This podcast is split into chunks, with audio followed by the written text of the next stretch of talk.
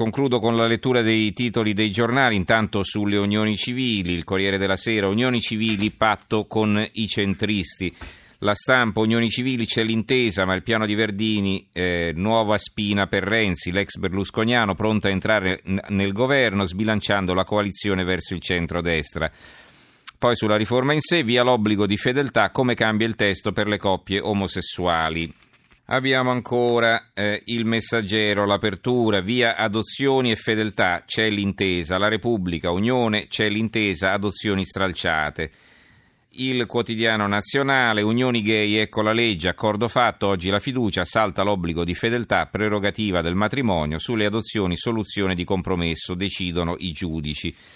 Oh, questo obbligo di fedeltà che cosa è? Che eh, c'è un obbligo di fedeltà tra chi contrae il matrimonio, invece nel caso delle unioni civili questo obbligo non c'è, per cui se due persone stanno insieme con, la, con, eh, appunto, con l'unione civile ma non, non si sono sposate, eh, insomma per semplificare possono mollarsi l'un l'altro senza alcuna conseguenza.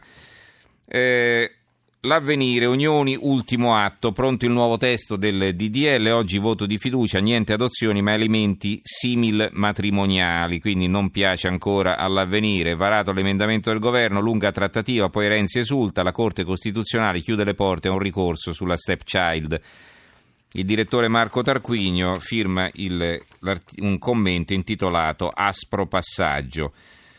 Eh, non abbiamo però il tempo di leggerlo, credo, perché insomma dobbiamo un po' accelerare. Allora, il giornale, il giornale Renzi Alfano, Unione Civile senza fedeltà.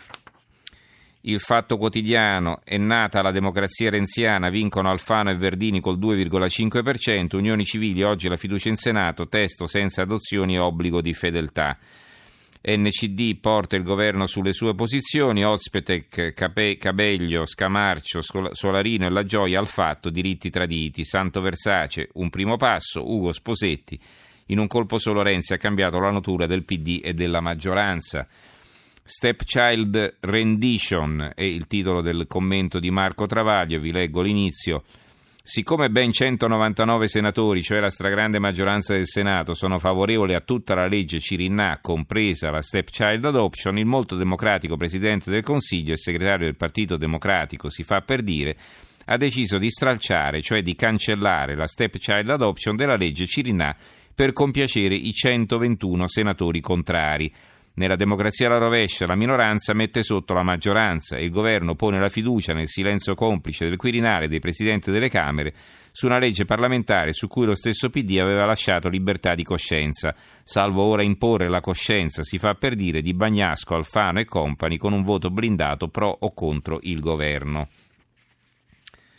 Eh, che così costringe chi non fa parte della maggioranza, Movimento 5 Stelle e SEL, a votare contro una legge a cui è favorevole, e continua ancora Travaglio. Poi libero, eh, via adozioni e fedeltà, ecco le unioni gay, intesa PD e NCD, oggi il voto di fiducia.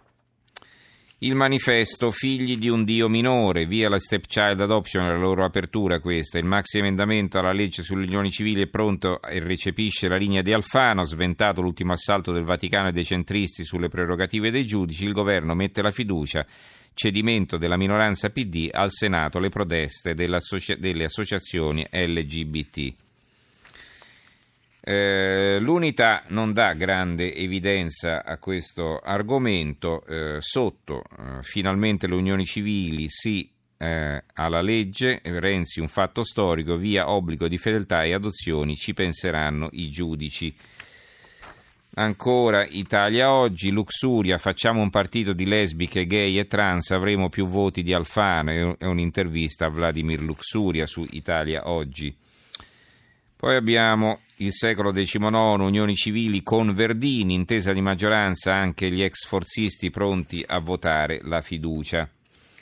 E poi abbiamo invece tutte le altre notizie. Allora, eh, vi dicevo intanto di eh, Donald Trump.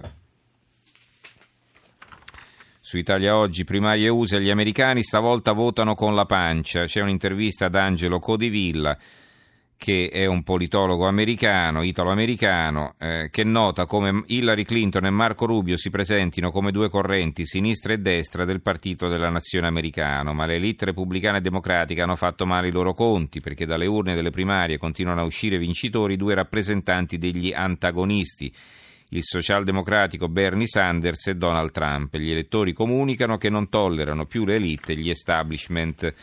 Questa è la lettura della vittoria di Trump in tre stati su tre. E sul foglio il GOP, che sarebbe il Partito Repubblicano, ora piange la battaglia contro Trump che non ha combattuto. Cruz e Rubio osservano l'avversario che si fa largo verso la nomination quando anche una coalizione appare, eh, quando anche una coalizione appare tardiva.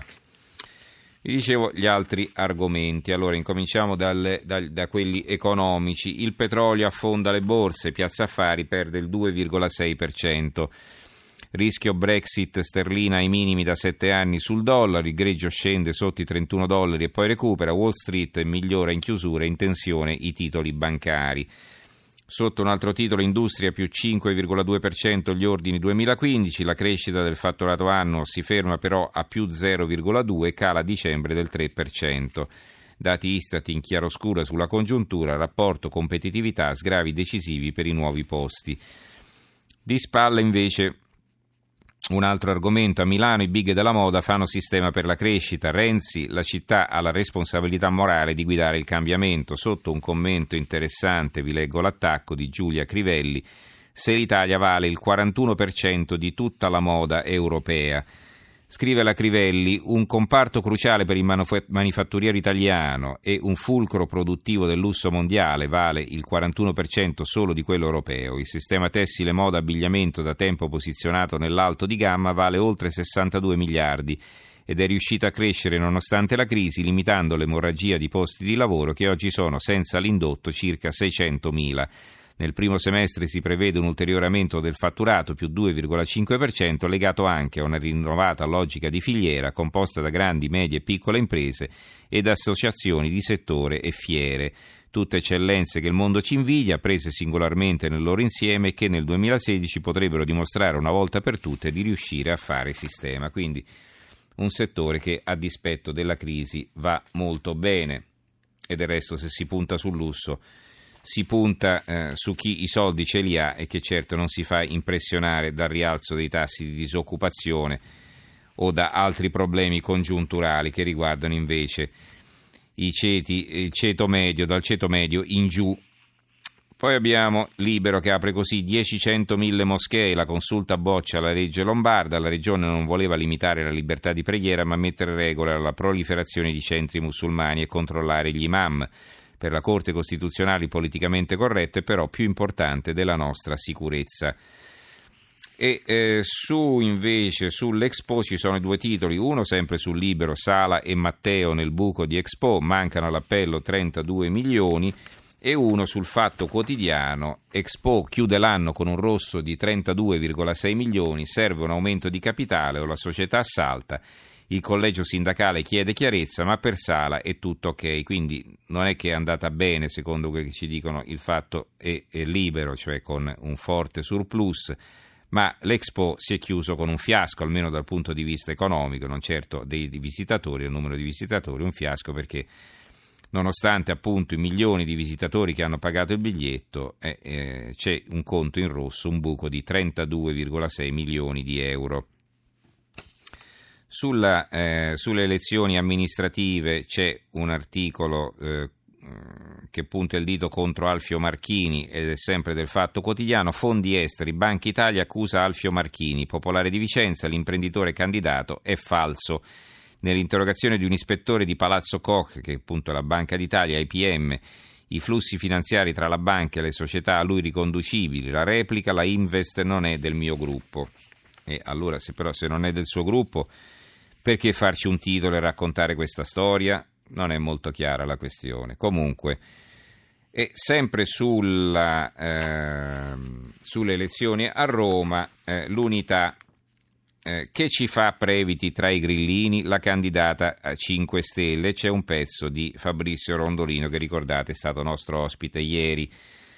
E in realtà la questione la chiarisce il tempo. Niente fango su Virginia, la grillina e quel lavoro con Previti. Accuse alla Raggi candidata a Roma. Scrive Gianmarco Chiocci, il direttore. Nessuno tocchi Virginia Raggi, che è dei 5 Stelle, quindi non è certo vicino al tempo.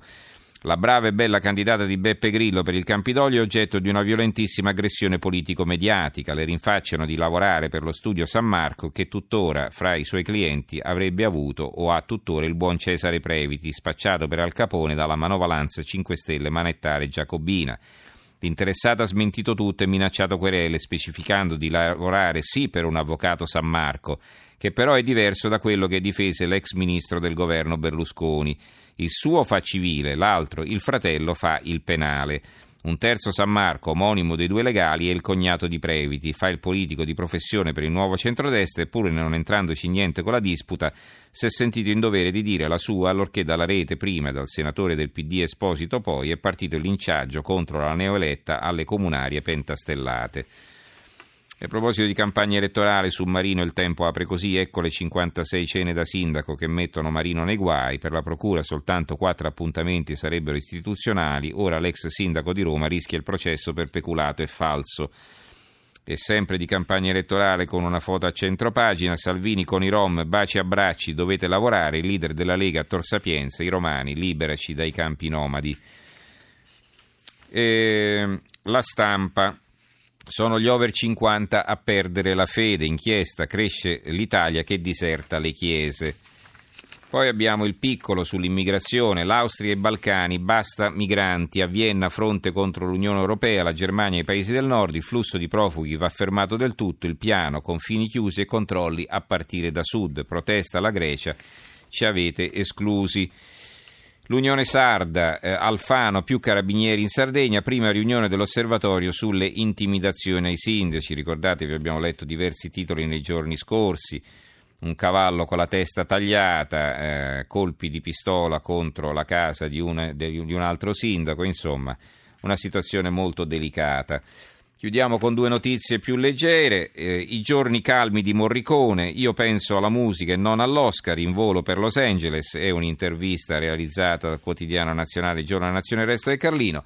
E poi finalmente vediamo in faccia Matteo Trovò. Chi è Matteo Trovò? Un bambino di otto anni che voi sapete qui le facce vengono sempre oscurate perché fosse mai che i lettori dei giornali siano pedofili. Comunque così ho inventato Petaloso, incontro con Matteo Trovò, otto anni di Copparo, anche Renzi scrive un, un, tweet, il bambino che ha coniato questa nuova parola, petaloso, cioè un fiore con tanti petali, è petaloso, una parola che è piaciuta all'Accademia della Crusca. Ci fermiamo qui allora, grazie a Gianni Grimaldi che ha curato la regia, Fabio Lelli che eh, ha seguito la parte tecnica, Giorgio Allegretti, Carmelo Lazzaro e Giovanni Sperandeo in redazione. Do la linea ad Alberico Giostra che condurrà il GR delle due e noi ci risentiamo domani sera. Grazie a tutti e buonanotte.